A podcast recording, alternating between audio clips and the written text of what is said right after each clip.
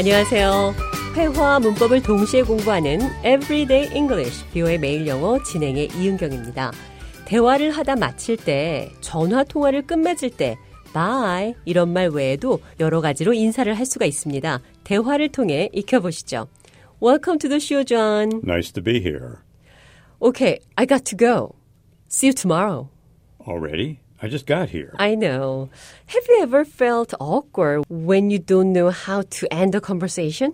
I mean, you already covered everything you want to talk about, but you don't know how to close a conversation without hurting somebody's feelings. It also happens while exchanging text messages. When you are in a face to face conversation, you can tell if a person is busy, but if you can't see the person, you have to sort of guess who is going to send the last message.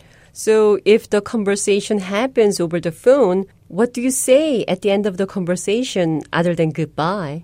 You could say, I hope to see you soon, or talk to you later, because it's rude to hang up the phone without saying a proper goodbye.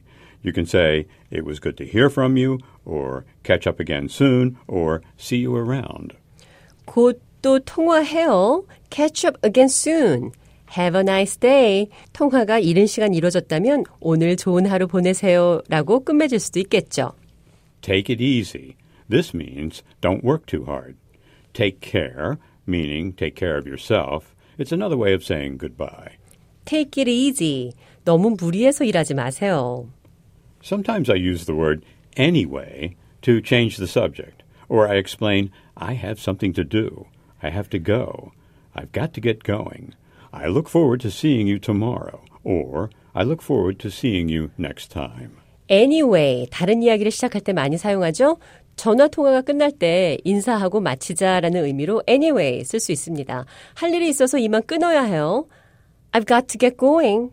I look forward to seeing you again. 또 만나길 고대합니다. And when you want to cheer someone up at the end of a conversation, you can say, hang in there. This is a way of telling someone not to give up. Hang in there. 힘들어도 버티세요. It's always good to mention that it was nice talking to you. And I enjoyed talking to you. We'll talk again soon. 통화에서 좋았습니다. 직접 얼굴 보고 헤어질 때도 유용하게 쓸 수 있는 표현이죠. It was nice talking to you. I enjoy talking to you. See you soon. 계속 연락합시다. 이렇게 말할 수 있습니다. Please keep me posted. 지금은 일단 잘 가요. Bye for now. 잠시만 안녕 이렇게 생각하시면 됩니다. Bye for now. 일이 있어서 대화를 그만 중단하고 가야 한다면 나는 가야 합니다. 이렇게 말할 수 있습니다. I've got to go. I've got to get going. I must be going. I've got something to do. I really must be going. 가야 한다는 말 들으셨고요.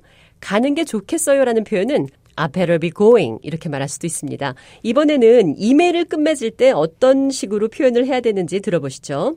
So when writing, it's best regards, regards, kind regards, thanks in advance, all the best, and sincerely yours. But remember, sincerely yours is the American version of yours sincerely, which is British.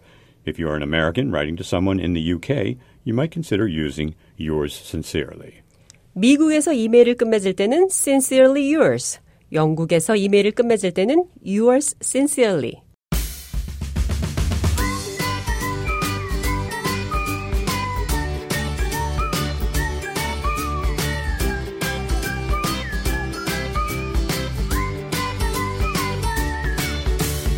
Everyday English, 뷰의 매일 영어. 오늘은 헤어질 때 하는 인사말, 그리고 이메일이나 편지의 끝맺음을 어떻게 하는지 살펴봤습니다.